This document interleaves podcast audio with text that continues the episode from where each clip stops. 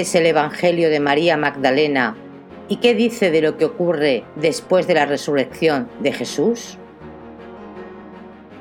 Según la tradición cristiana, luego de ser condenado a muerte y crucificado en el Monte Calvario, cuando María Magdalena, María y Salomé acudieron al sepulcro, el cuerpo de Jesús no estaba, había resucitado. Aunque María Magdalena fue una figura clave en este evento, después de la resurrección son los doce apóstoles los encargados de llevar la palabra de Jesús a todo el mundo, según los relatos bíblicos, y sobre ellos recae la expansión de la Iglesia Católica.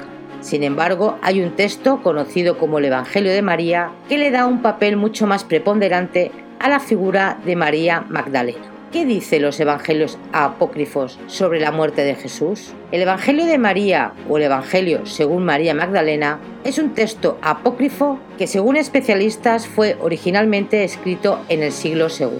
Los llamados evangelios apócrifos son textos alternativos que quedaron fuera de la Biblia cuando la Iglesia llegó a una versión oficial del cristianismo.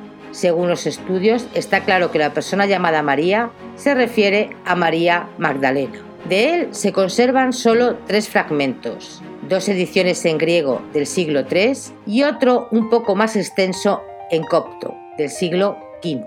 Dicha traducción en copto fue hallada en un bazar del Cairo por un erudito alemán en 1896.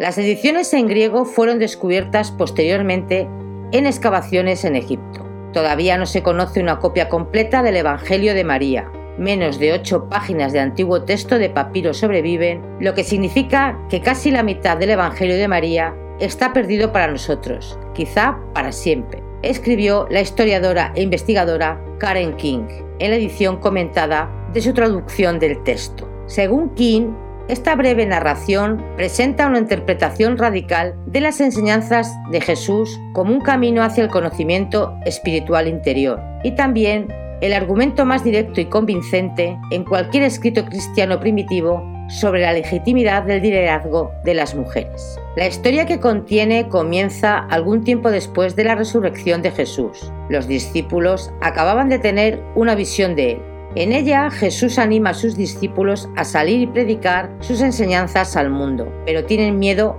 de hacerlo.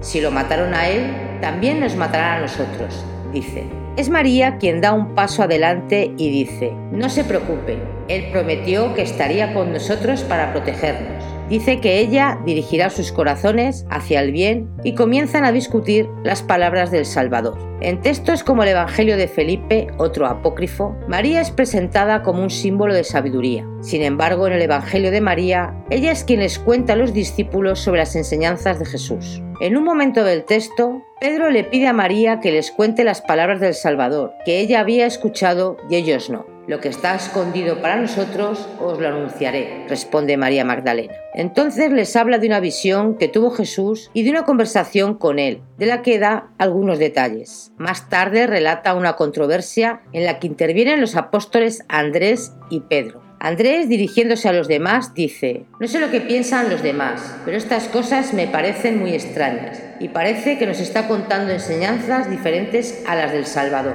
Después interviene Pedro. ¿Habría Jesús hablado en privado con una mujer en lugar de abiertamente con nosotros? ¿Él la preferiría a nosotros? Mateo defiende a María y reprime el ataque sobre ella. Pedro, siempre fuiste impulsivo. Ahora te veo ejercitándote contra una mujer como si fuera un adversario. Sin embargo, si el Salvador la hizo digna, ¿quién eres tú para rechazarla? En el texto, el problema de Pedro parece ser que Jesús seleccionó a María sobre los otros discípulos para interpretar sus enseñanzas. Pedro ve a María como una rival en el liderazgo del grupo. El Evangelio de María se escribió cuando el cristianismo, todavía en sus etapas iniciales, estaba formado por comunidades ampliamente dispersas en el Mediterráneo oriental comunidades que a menudo estaban relativamente aisladas unas de otras y probablemente cada una lo suficientemente pequeña como para reunirse en la casa de alguien, escribe King en su edición del texto. En parte como consecuencia de su desarrollo independiente y diferentes situaciones, estas iglesias a veces divergían ampliamente de sus perspectivas sobre los elementos esenciales de la creencia y prácticas cristianas. Los temas básicos como el contenido y el significado de las enseñanzas de Jesús, la naturaleza de la salvación, el valor de la autoridad profética y los roles de las mujeres y los esclavos se debatieron intensamente. En cualquier caso, el Evangelio de María destaca la figura de María Magdalena sobre los discípulos de Jesús y proporciona información importante sobre el papel de las mujeres en la iglesia primitiva.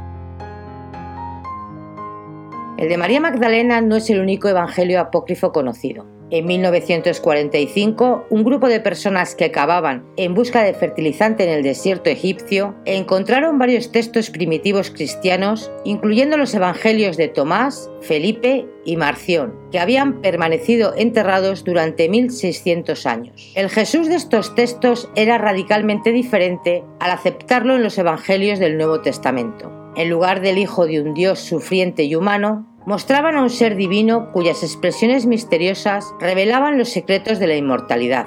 También está el Evangelio de Pedro, descubierto en el siglo XIX, y que hace un relato entero de la pasión en la que se culpabiliza mucho más a los judíos por la muerte de Jesús y prácticamente disculpa a los romanos. Todos estos textos fueron apartados por la Iglesia cuando se llegó a una versión oficial del cristianismo cuando el emperador romano Constantino se convirtió al cristianismo en el año 312, quiso utilizarlo como una forma de unificar su fragmentado imperio. Luego hubo un efecto concentrado para estandarizar doctrinas cristianas y promover un canon acordado de las escrituras del Nuevo Testamento. Así que algunas de las escrituras apócrifas fueron apartadas o incluso suprimidas pero la gran mayoría simplemente dejaron de ser reproducidas. A finales del siglo IV, los evangelios de Mateo, Marcos, Lucas y Juan fueron aceptados ampliamente como parte integral de los 27 textos que constituyen el Nuevo Testamento. Junto con el Viejo Testamento, forman el canon de las Sagradas Escrituras cristianas.